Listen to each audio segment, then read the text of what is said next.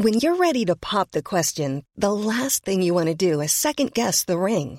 At Bluenile.com, you can design a one of a kind ring with the ease and convenience of shopping online. Choose your diamond and setting. When you find the one, you'll get it delivered right to your door. Go to Bluenile.com and use promo code LISTEN to get $50 off your purchase of $500 or more. That's code LISTEN at Bluenile.com for $50 off your purchase. Bluenile.com code LISTEN. Even when we're on a budget, we still deserve nice things. Quince is a place to scoop up stunning high end goods for 50 to 80% less than similar brands. They have buttery soft cashmere sweaters starting at $50, luxurious Italian leather bags, and so much more. Plus, Quince only works with factories that use safe, ethical, and responsible manufacturing. Get the high-end goods you'll love without the high price tag with Quince. Go to quince.com/style for free shipping and 365-day returns. Bye bye bye, brown baby. I am brown baby. I am brown baby. I am brown baby. I am brown baby. I am. I am. Hey, and welcome to episode two of the Brown Baby podcast. My name is Nikesh Shukla. I am your host. I am the author of the memoir Brown Baby, a memoir of race, family, and home, which comes out in two weeks, which is pretty mad, pretty exciting. Not exciting? I don't know if it is exciting actually, because, well, no, no, it's exciting for you. It's just weird for me because I've been waiting for this book to come out for so long, and it's because it's so personal. It just, I'm just ready for it to come out basically. Thank you so much for joining me this is a parenting podcast. This is a podcast about uh, how to how do we raise babies, how do we raise our children in a world that is so terrifying and how do we raise them to be joyful and all the rest of it. This is episode two. Uh, thank you for coming back. Uh, if this is your first episode welcome. You've only got one episode to catch up with. It's always quite a relief when you discover a new podcast and there's only like a couple of other episodes in the in the feed. Like i recently discovered a podcast that had like seven years worth of episodes and they're all quite short. They're all like 25 minutes but even then it felt really daunting. This episode is with Meera Syal which is amazing. I love Meera. I think she is one of the best actors. I mean, how how much has she led the way for British Asian talent? Um, but I'll talk talk about her in a second. The first thing I wanted to say is, hey, look, my book's out in a couple of weeks, and it is a memoir about parenting and grief, and it's a book that asks big questions about the world. And I would love for you to order a copy, pre order it, go to your favorite uh, bookshop, or go to your favorite pre order site. Like, there are loads in the show notes. It's a book about parenting, it's asking big questions about how we raise our kids and all the rest of it. And pre ordering really helps. What can I say? You know, I'm going to be doing the hard sell before the interviews with the amazing people.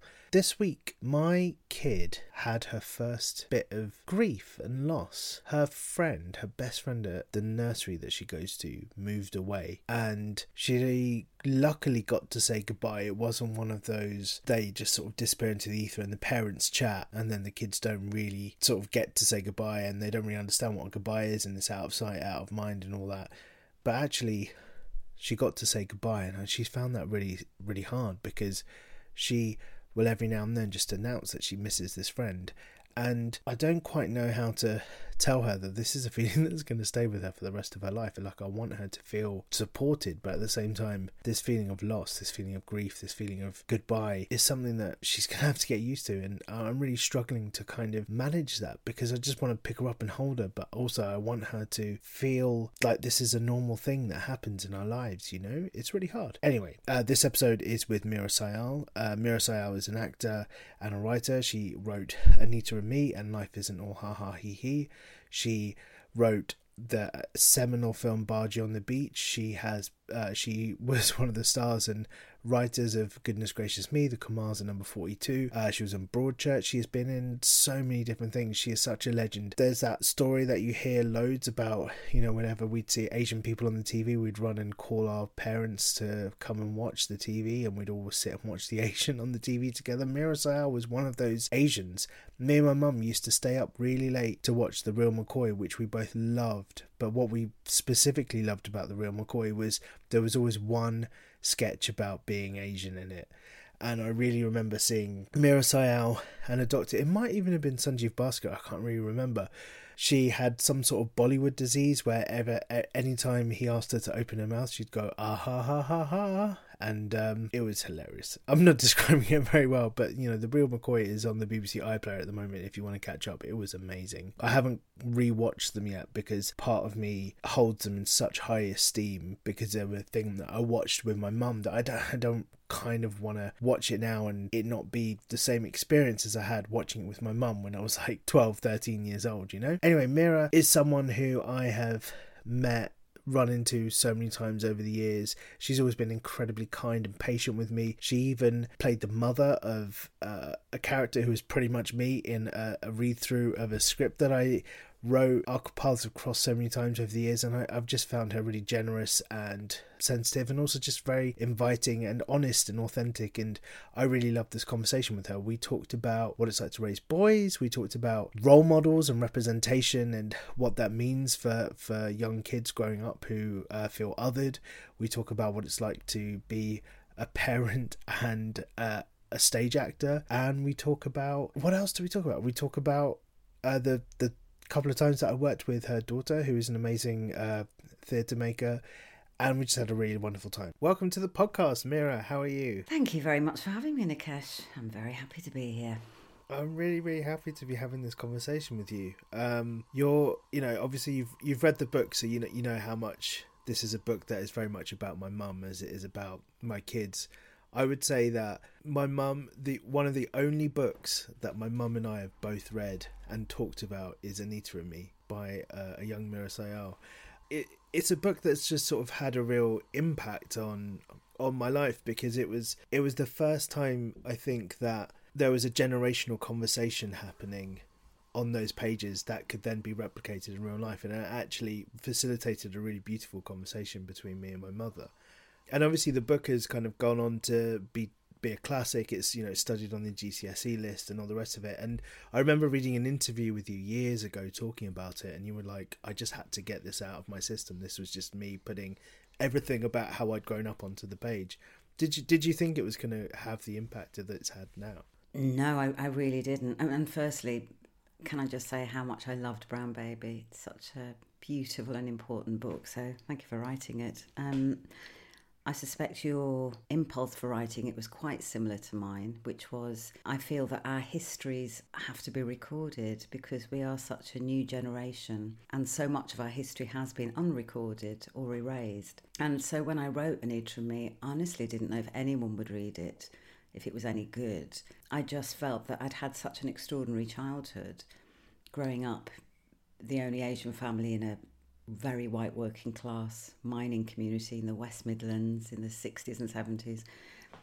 And I thought, I'm aware that I'm a generation that is making some kind of history because we're so new. But is anyone going to remember what it was like? So, for my own sake, and for my children's sakes, and for my parents' sakes, even if we were the only people that read it, I felt I should write it. I sometimes feel like our roles as creators, be it you know writers and uh, you know you you write and um, you act obviously obviously I don't, you know, I'm doing that sort of radio four thing of just telling you what you do and then expecting you to respond to it.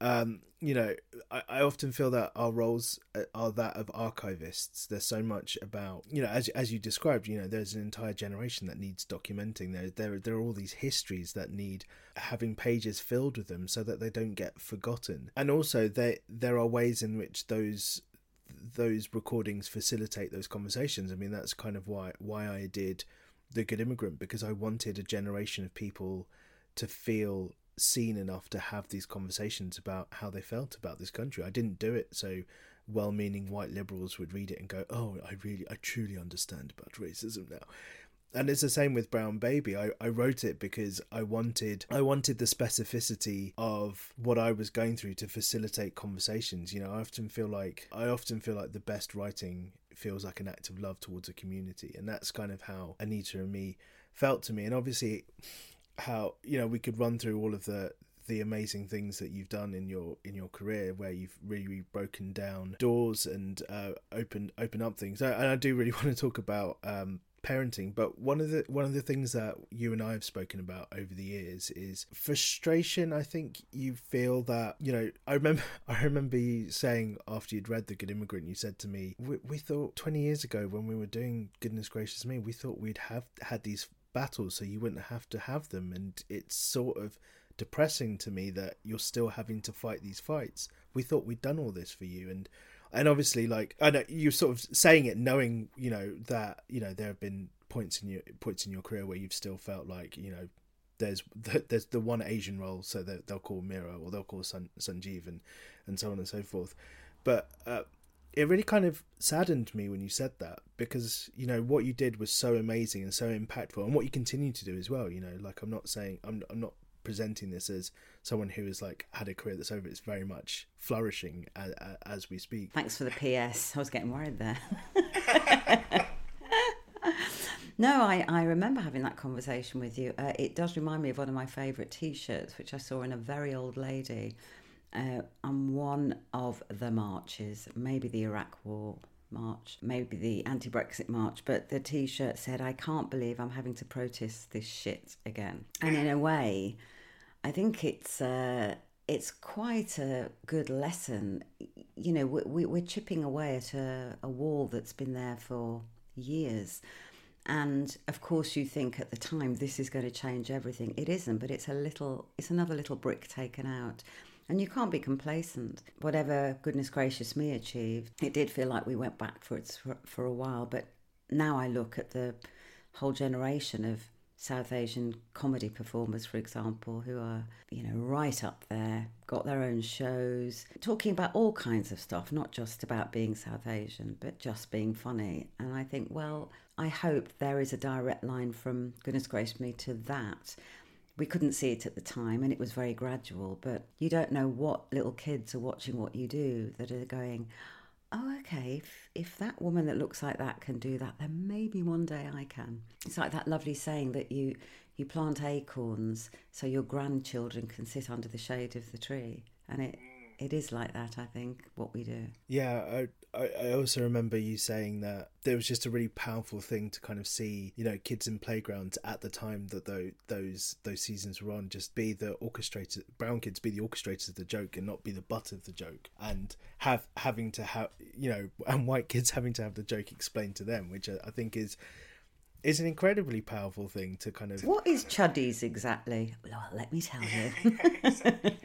yeah, like yeah, and I, I do want to stress that obviously you're you're still you know breaking down barriers and, and doing incredibly amazing roles and and also still advocating for, for young people to kind of come through, which has always been a consistent part of your your career. Um, and and and you were saying that seeing that seeing the wealth of uh, brown comedy performers on, on TV at the moment is, is very heartening. But there's obviously work that still needs to be done if if you if you could if you could change one thing if you if I kind of gave you the keys to the well I, don't have the keys but if like if I stole the keys to the to the kingdom to the media empire kingdom what would be your first change oh my gosh my first change I would like fire, fire all the mediocre white guys. Yes, I know you up against the wall.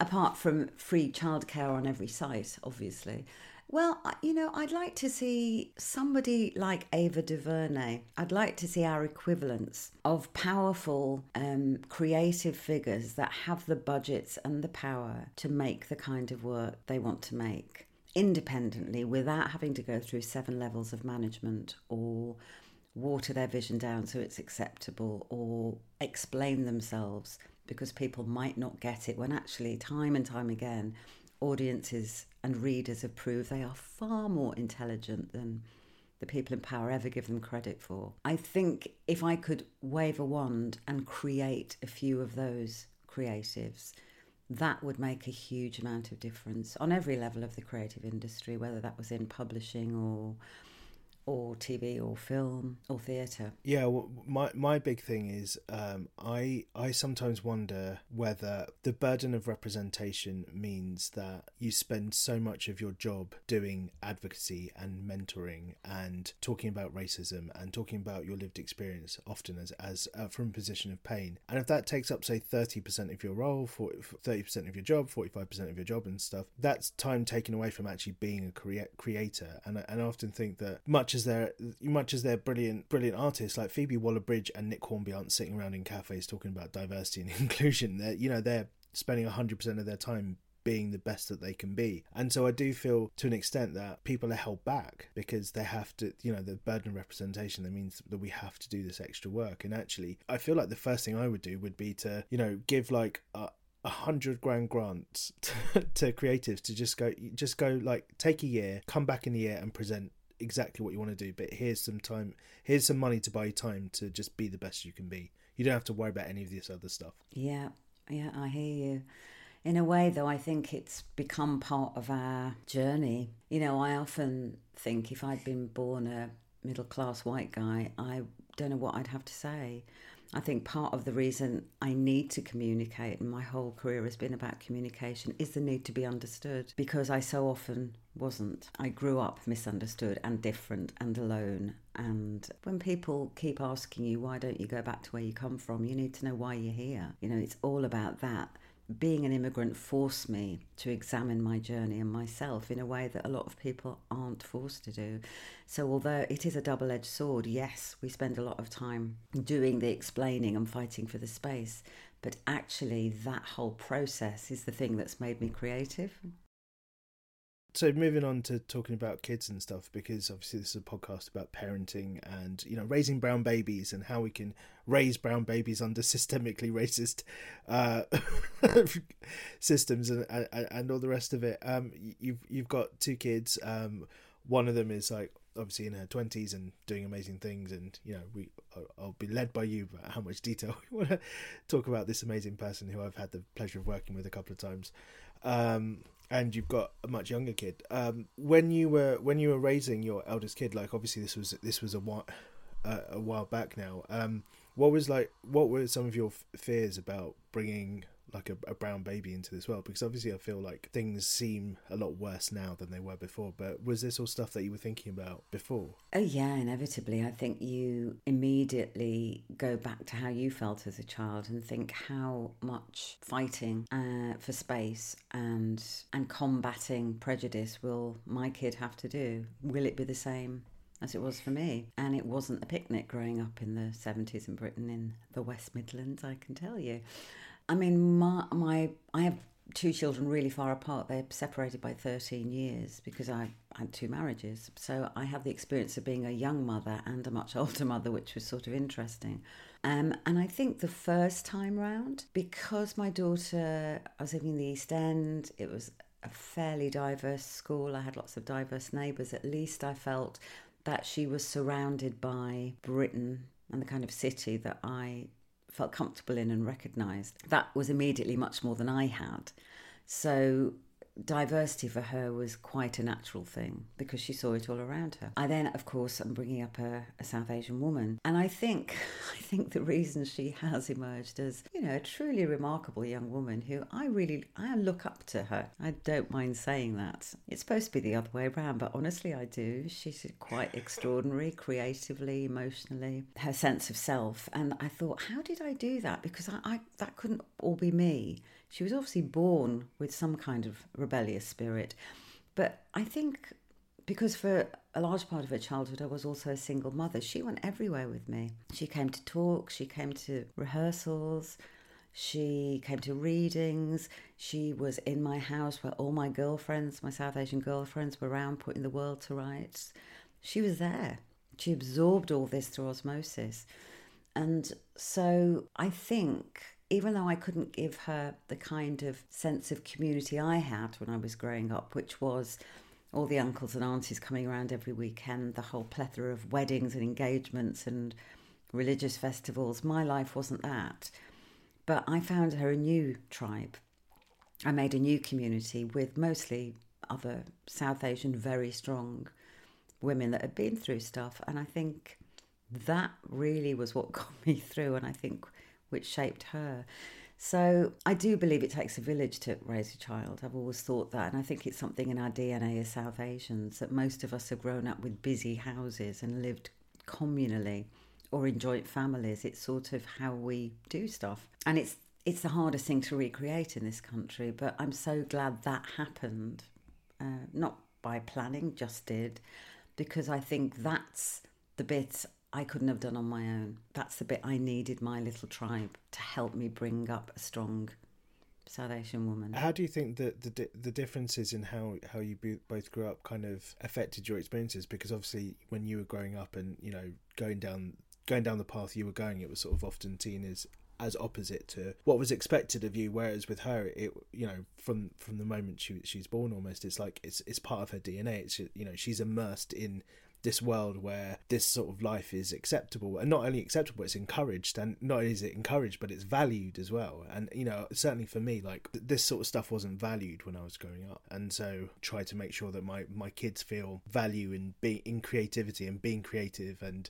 understanding that the creative process involves people actually making stuff as well. Yeah, you're so right. I mean, I was honestly my a, a lot of my mum and dad's friends thought I was an absolute freak because all of my my equivalent Indian girlfriends, it was the absolute cliched thing of you will do medicine, pharmacy, law slash business studies if you really can't do the other three. Nobody I knew was doing an art subject. Certainly nobody would choose to do English. I remember one of my uncles actually laughed at me and said, You're doing English. What the most useless subject in the world. What person all you can do is teach and what, what school is want to, gonna want a brown woman to teach their English kids English? I remember bursting into tears. And my dad kind of threw this guy out the house. And he said, We're not inviting him again. Anyone that makes my daughter cry like that, we're not having in this house. And, th- and that was my superpower that in amongst all of this real um, prejudice and fear about what I was doing, I had two parents, and particularly my dad, who said, Leave her alone. She's going to be whatever she's going to be. Now, that to me is extraordinary that people from that generation had that attitude. But right from they, I was writing stuff when I was four. My my mum's got this still this book of very bad poems. I have to say, I was four, and short stories and I'd line up all my soft toys and I'd make them do plays. I mean, it was so obvious, probably because I was this out of kilter kid. I had this whole inner world where I felt completely misunderstood. And the only way, it was like free therapy, the way I made sense of who I was and came to terms with the fact I wasn't going to be like any of my friends or indeed like my mom. And what was going to become of me? Was I mad? Why was I born with this thing where I just didn't want to do A, B, and C and I wanted to go on that path that nobody else had been on before? I had to come to terms with that. Can you pinpoint the thing that kind of drew you into this this imag- imaginative space? Was it was there like a, a, story or a book you read, or just or, or like a, a significant piece of play that you might have had with cousins or siblings where suddenly you discovered the power of storytelling, or was it just did it just click you know, it was all, all the musical evenings my dad used to have. My dad was a wonderful singer and poet. He loved ghazals. He knew a lot of Urdu poetry. We had the harmonium, so very often, loads of loads of his friends, his musical friends that loved music, would come round and put the sheets out on the floor, and everyone would sit around singing. And then with the singing would be the, the talk. And that's when I suddenly saw that whole generation a completely different light. You know, the, the mums and dads that I knew that were doctors or bus drivers or factory workers or teachers had this whole inner creative journey that I knew nothing about. They talk about, they tell stories from back home, big epic stories about land feuds and fallings out. And did you hear about this girl ran off with this boy? And the pregnancy no one ever talked about and the one that went mad and did you hear what happened to my grandmother in partition? I mean it was do you know what i mean? The room was full of stories that weren't being told that weren't being heard. And i saw them in a completely different light and i suddenly thought everybody has a story. You just have to ask. And that for me was such a powerful kickoff into thinking, you know, if people know we have these inner lives and we have these experiences, they can't see us as other anymore. They can't see us as the brown people over there, the ones that serve you in the shops or mend your broken knees, they'll see us as complex, real, emotional, fully rounded human beings. that have gone through so much to be in this country. Yeah, and it, it's something that, that is written about beautifully in Anita and Me, those those musical e- storytelling evenings that you describe. And, and it's funny you're saying this because sometimes I think that actually I'm not necessarily the person who needs diversity because, like, I've spent my entire life, you know, imagining myself, you know, seeing myself as Peter Parker or seeing myself in in in other things, but actually you know, given that we work in the imagination business and yet large parts of our audience don't have the imagination to see brown people as main characters, or even, you know, they're willing to suspend their disbelief enough for a world, a world where ghosts need busting, but in 2015 they couldn't suspend their disbelief enough for the thought that four women could bust ghosts. And I just think you're the people who need diversity more than I do, you know. But that's the pa- that's the power of art, though, Nikesh. That is the why I I believe it's so important what we do, not in a Ponzi way, but I think people are going to understand and feel and experience when you reach out to them creatively more than a load of political speeches. This is Paige, the co-host of Giggly Squad, and I want to tell you about a company that I've been loving, Olive and June. Olive and June gives you everything that you need for a salon quality manicure in one box. And if you break it down, it really comes out to $2 a manicure, which is absolutely insane. It's also so easy to get salon worthy nails at home with Olive and June. The difference between how your nails used to look when you did them yourself and now with the Mani system is a complete game changer. The best thing about Olive and June too is it's a quick dry, dries in about one minute, lasts for five days, and full coverage in up to one to two coats. Visit oliveandjune.com slash perfect Mani 20 for 20% off your first system. That's oliveandjune.com slash perfect Mani 20 for 20% off your first system.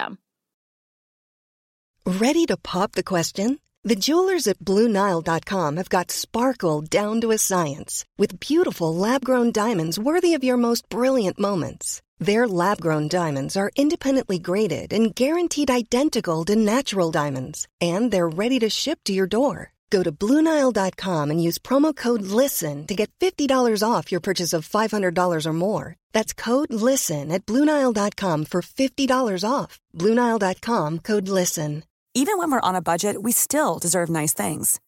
Quince is a place to scoop up stunning high end goods for 50 to 80% less than similar brands. They have buttery soft cashmere sweaters starting at $50, luxurious Italian leather bags, and so much more. Plus, Quince only works with factories that use safe, ethical, and responsible manufacturing. Get the high-end goods you'll love without the high price tag with Quince. Go to quince.com/style for free shipping and 365-day returns.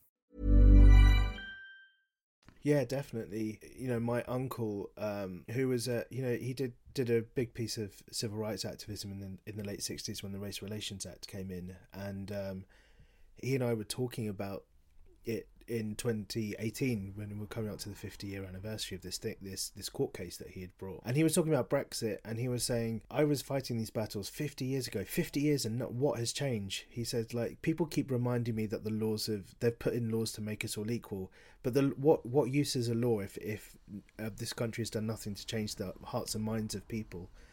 And it, it really it really stayed with me this the, you know this anger that my uncle felt about the the hearts and minds. But then I thought well actually I can you know that's what the power of art art can attack our hearts and minds you know. The this f- film camera or or the pen is is described as the empathy cannon then you know we can do that work. And often so much of so much of what we're trying to do is give humanity to people who have never been seen as hu- fully human. And that's the power of words you know like I, I want to get to the point where we're not worrying so much about uh, making sure that white people see the universal experience in our stories but and we're, we're actually just telling stories that will empower people from all walks of life but we just sometimes it just feels like we're so far away from that. And, and that's why it's so important getting your kids to read. I mean for me reading was my window to the entire world stuck in a small town small village. I travelled everywhere through books I lived so many other lives through reading books.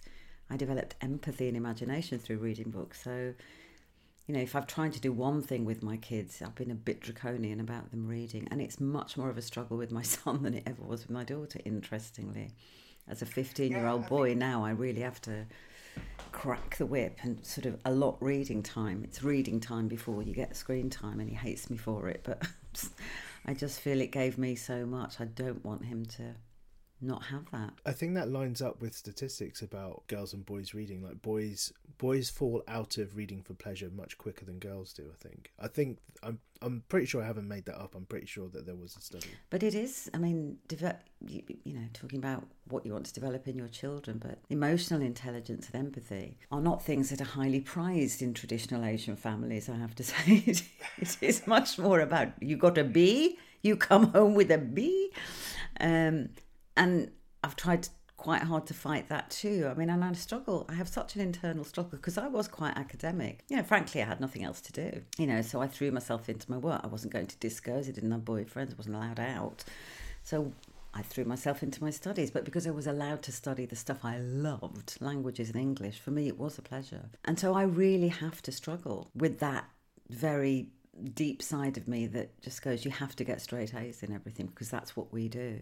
I think the world has changed. I think, you know, for me, I'm trying to also value their individuality and their kindness and their awareness of the world and that's quite hard in in the kind of school system we're in which doesn't reward that stuff you know? Yeah the kind of the war on arts teaching is is always quite alarming because i i remember i did a youth project about five years ago and and a bunch of kids wanted to do a documentary investigating what the point of learning algebra was. And it was a brilliant documentary and, and their, their discovery at the end of it was that algebra teaches you critical thinking and complex problem solving but it you know it just made me think well you know given how little little emphasis is placed on the arts education certainly like you know doing arts degrees are now much more much more under under under threat uh, because of the, the, way this government values the arts education. You start to think well what can art give us? Well art can teach us as as we said it can teach us empathy it can teach us critical thinking it can teach us how to analyze and it can also push us to look within, which is something that the rest of the rest of our subjects don't allow us to do. And actually, a bit of self reflection and self like actualization is probably what most people need. What are the differences that you've noticed about ra- raising raising a boy now? Do you think about you know what it is to to to be to, to be a boy and to, to to be a man in this world now, and like and how how we can raise boys to kind of be thinking about the space that we take up and and the patriarchy and how we can you know perpetuate it without realizing that we're perpetuating it and all the rest of it. Yes yeah i mean all of these issues come right to the fore when you have a son i have to say. Having you know been in a highly f- female only feminist household and then getting married for a second time and then ending up with a boy had to do a complete turnaround and go okay okay i really have slept with the enemy and now i'm i've got a boy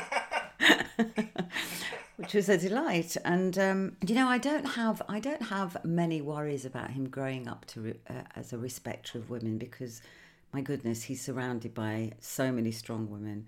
Not only me and my daughter, his sister, but also my mother-in-law is an extraordinary woman. My friends, all of whom are around, and I have to say, the school that he's in and the girlfriends that he has you know, they're so tuned in, they're so clued up. There's a feminist society at this school which is 50% boys, and they don't just go just because there's lots of girls there. I mean, they're actually quite tuned in.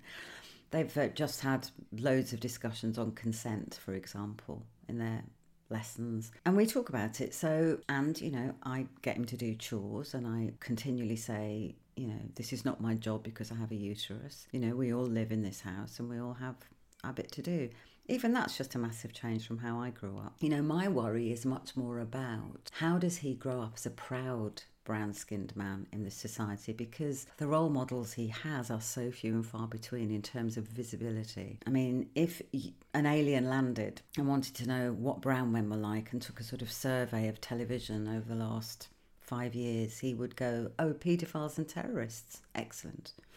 Because that's that's been the emphasis. But for a young brown man, I worry that the image that they have that is perpetuated is so negative on so many levels. I, I wrote uh, an essay years ago about sexuality, uh, sorry, sorry, masculinity in South Asian men and how it's uh, depicted in popular culture. But uh, uh, obviously, I describe in the book this this uh, this theory, this uh, pop culture theory that my friend Yomi sent to me about um, the three bears theory of how the object of affection in most Western popular culture is the busty blonde, and you present the the over sexualized black male with a too too big a dick and the under the sexually repressed Asian man be it, um, with a with a small dick, and then you have the the, the white male who is just right.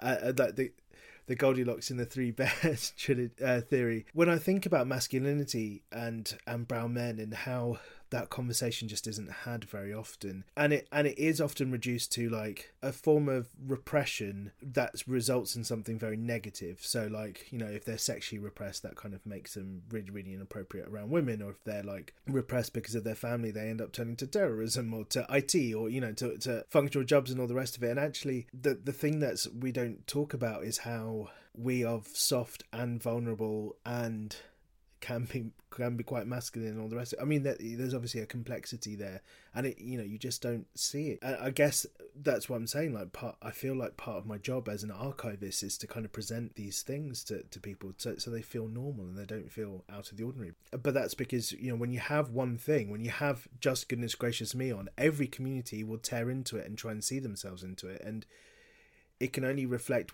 what you guys you, you know the uniqueness of what who you guys were you know that it wasn't an a, a, a all com- all encompassing South Asian show, um, and yet it was treated as such, and that must have been really hard for you. Well, I think that's the problem, and there are so few things on. Everything becomes representative. You're given the burden of, oh, that's what Asians are like. And you go, no, this is just one show about this particular bunch of Asians and our particular opinion. But, you know, if you only get one every 10 years, of course you're going to think that. Um, so, really, the answer is to just have a full range of, of, of representation, where the burden about what your race is and what your issues are is not the point. The point is you're just a character in a story, yeah. good, bad, but human, and and that's always what we've striven for. I think. Well, I mean, you know, of course, it's it's getting better. There are little beacons of hope. You look at Riz Ahmed's roles, Himesh Patel, um, Dev Patel, Rahul Kohli, uh, you know, are four South Asian men that spring to mind who are doing great, unexpected work and redefining, you know, that whole image. So it's not all bad and things are changing, but certainly as the, the mum of a, a South Asian boy, I want him to have really good men to look up to as he's growing up, besides his dad, who is a wonderful man, and his uncle. But yeah, out there. Yeah, it's it's funny thinking about Himesh because um, part you know this this essay that I did about masculinity and, and romantic leads and stuff. That's what led me to uh, write this short film, Two Dosas, which Himesh was in, and it was very much like we wanted to we wanted to do a rom com with a South Asia with a brown guy as as the romantic lead, and for him to be attractive and and all the rest of it. And and I was really adamant that we get Himesh to do it with the director. I said, trust me, like he's he's wasted on EastEnders. He's so funny. And then he arrived, and he'd obviously grown out his like post EastEnders hairs and like looked amazing and all the rest of it. And what was great about it was that was what got Danny Boyle to cast him in yesterday, where he obviously um, played your son. Because um, uh, it was shown as part of a film festival where Danny Boyle was one of the judges of uh, it was the Shuffle Film Festival, and Danny was judging it, and he saw that, and that's how he came across Himesh and ended up casting him in, in yesterday, which is really nice. He's just a fantastic actor, and he was so brilliant in that film. He just did us proud, didn't he? He was just effortless. My, the, the big question that I ask everyone is, but you know, like one of the things that I really want the book to do is to start conversations about how we can raise our children to be aware of the world, uh, have realistic um, a realistic view of the world, but also feel a sense of joy and boundlessness and ambition, and and not feel so like not feel the cynicism that I feel about you know racism and about how racist and sexist and misogynistic and transphobic this country can be, but actually like there is a space for for our kids to kind of go. I, we're just going to run forward into this world and make it shape it into our image. How how do we do that? How have you done it, Meera Syal? Please tell me. Blimey, it's really hard at the moment, isn't it? I mean, anyone from 16 to 30 i feel incredibly i feel for. They've just had a whole year taken away from them. We've got brexit looming we've got economic gloom. I mean it is it's going to it's going to be really hard for our young generation on, on so many levels. Um, you sort of have to take the long view don't you? It, it seems to me that a lot of the most exciting creative work and revolutionary movements have come from periods of darkness because they have to because we have something to kick against. You know, there wouldn't have been any alternative comedy without Thatcher, I don't think. And I think, in the same way, hard as it is now, what we can help our children to see is that this will forge you in some way because it's going to be really tough, but you are going to find your resources. And in a way, you know, when the playing field is so bumpy right now, this is this is the right time to sort of grab the stuff that you're passionate about because all bets are off in terms of steady careers anymore. You know, the whole Asian parent thinking you go to university, you do this, you go there, you go that, you buy your house, you buy your. Mm-mm, forget it. Our whole lives have been thrown into the air. I think traject- the trajectory of our children's careers, they'll be doing jobs that haven't even been invented yet. That's how fast things are changing. So, in a way, we could use this opportunity to say the world's had a shake up. It's made us look at ourselves really hard and what's important. What's important to you? And I don't mean in that kind of just dream big and you'll make it. Not that kind. You know, you got to work and you got to plan and you've got to be you know arsy about it. It's it's not just dreaming it's the hard work it's creating the opportunity. We are self-employed both of us we know what that's like. But this is quite a good time to go you know life life has troughs like this and it always will. What are you made of? How can you develop your emotional resources to be able to weather all of the things that life is going to throw at you? Because that's that's the measure of how happy you'll be eventually. And what and what has sort of come out for you is the most important thing over the last year? Well, I love the sense of community that's developed. You know, I'm, I'm on a, a fairly large road, but not so large. But I mean, I only knew probably three or four people on my road. I know, you know, the ubiqu- ubiquitous WhatsApp road group, but you do feel that we've started to look out for each other and we know each other much better and we talk to each other and I, that chimes much more with how it felt to me growing up as part of a little village community and then the wider community of my aunties and uncles. I feel like that is how we should live in society. We should live as little communities and, and big families. I don't mean in terms of numbers of children i mean in terms of your village that help you bring up your child. That's emerged. You know like a lot of people i've had real quality time with uh, the family, which is really great if you like your family, and it's been really hard for people that don't, and for people stuck in abusive relationships and all of that. So it's been quite double edged, I think. But I, what, what's interesting, that what I've seen happen with some of my friends, that it, is that it's either made them leap quickly into a relationship that was just developing, having to, uh, are we going to actually self isolate for months in our separate homes, or are we now going to move in together? So it's precipitated such a lot in relationships, in family dynamics. People have either absolutely gone for it, mostly with great results, or it's been the final, you know, I've been thinking about leaving for years and I'm finally going to do it because I ain't looking down with you. so I've seen.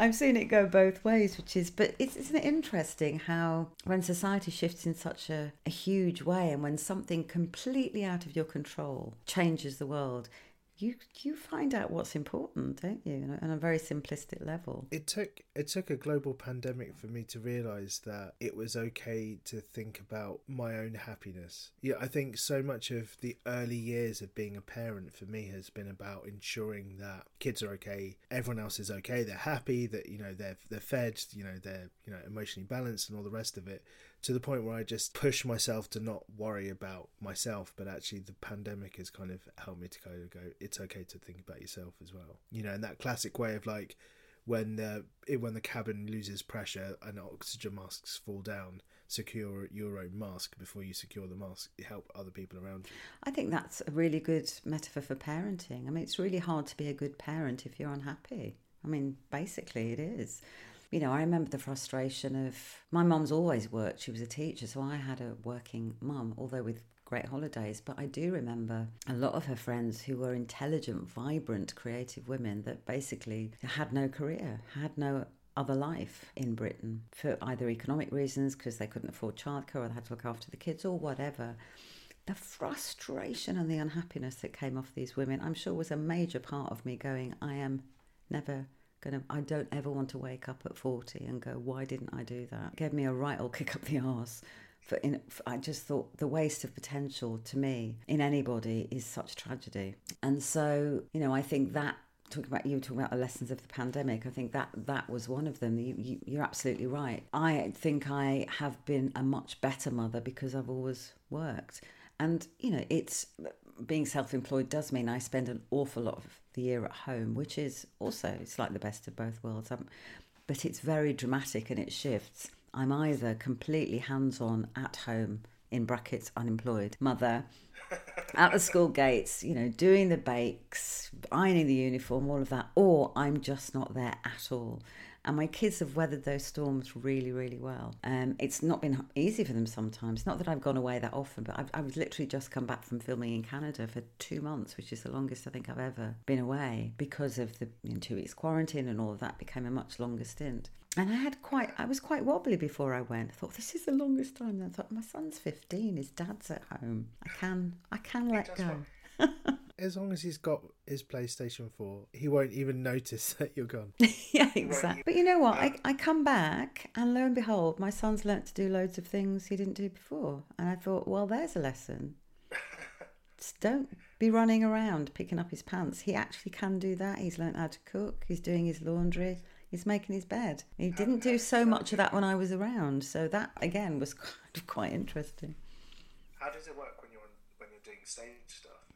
that was that was much harder when not when they were very little but i think sort of between the ages of maybe 5 and 11 12 when you know the evening is quite an important bonding time. You chat over supper and you're there for the homework and stuff. Actually much less of an issue with a 15 year old because frankly he goes to his room and i don't see him. You know he'll come down to, to eat but he's he's got a lot of homework at the moment so he's doing his homework at least he says he is. He'll come down to eat then he'll be talking to his friends. Then he'll come and say hello. I mean, they like you to be around, but they're so.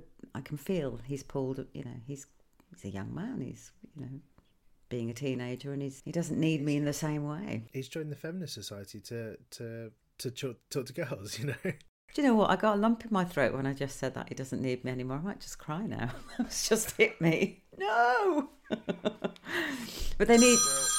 Oh, sorry about that. That that that's him now. Mum, I need, I need you. I know, Mum. Now, um, yeah, I think it's. Um, I mean, it's a natural progression of things, isn't it? But yeah, going back to a question about theatre. So theatre in those years, I felt was a lot more difficult. It's and and when they're really little, it's quite easy because you know they're going to bed at quite early.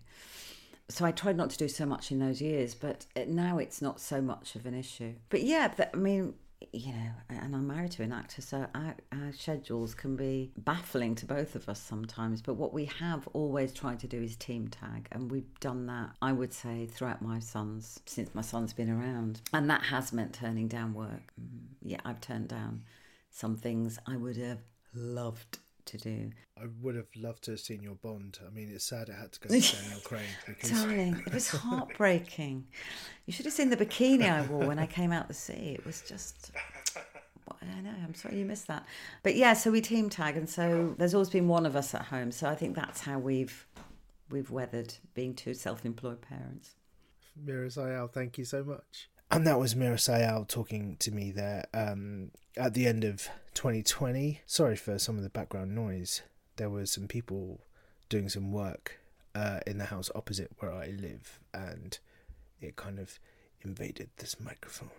Thank you so much for listening. Uh, it was a really great chat with Meera. I had a lovely time. Uh, we spoke loads off mic and on mic. Uh, I, I, edited out the hilarious interruptions that we constantly had. I think I left one in for for, for the comedic effect. Um, next week we've got an amazing guest. I'm not going to tee it up uh, now, but just come back next week. But also next week is launch week for this book. I'm really excited for this book to come out. Again, pre-order the book if you can, or just buy it if you're buy if you're listening to this after 4th of February. Meera Syal, the author of Anita and Me and Life Isn't All Ha Ha He He, buy those. Go and find Goodness Gracious Me if you've never seen it before. The sketches are on YouTube and hopefully the the actual shows are on the iPlayer. I don't know. They should be. They deserve to be. Uh, Meera is an incredible actor and an incredible writer. Thank you for joining me. Thank you to Meera for the interview. Thank you to Acast and to Bluebird, my publisher. And we will leave it there and I will see you next week. Thank you. Goodbye. Brown baby, I am brown baby. Yes, I am, I am. silly brown baby. Imagine the softest sheets you've ever felt. Now imagine them getting even softer over time. That's what you'll feel with Boll and Branch's organic cotton sheets. In a recent customer survey, 96% replied that Boll and Branch sheets get softer with every wash. Start getting your best night's sleep in these sheets that get softer and softer for years to come. Try their sheets with a 30-night guarantee. Plus, get 15% off your first order at bollandbranch.com. Code BUTTERY. Exclusions apply. See site for details. Even when we're on a budget, we still deserve nice things. Quince is a place to scoop up stunning high-end goods for 50 to 80% less than similar brands. They have buttery soft cashmere sweaters starting at $50, luxurious Italian leather bags, and so much more. Plus, Quince only works with factories that use safe, ethical, and responsible manufacturing. Get the high-end goods you'll love without the high price tag with Quince.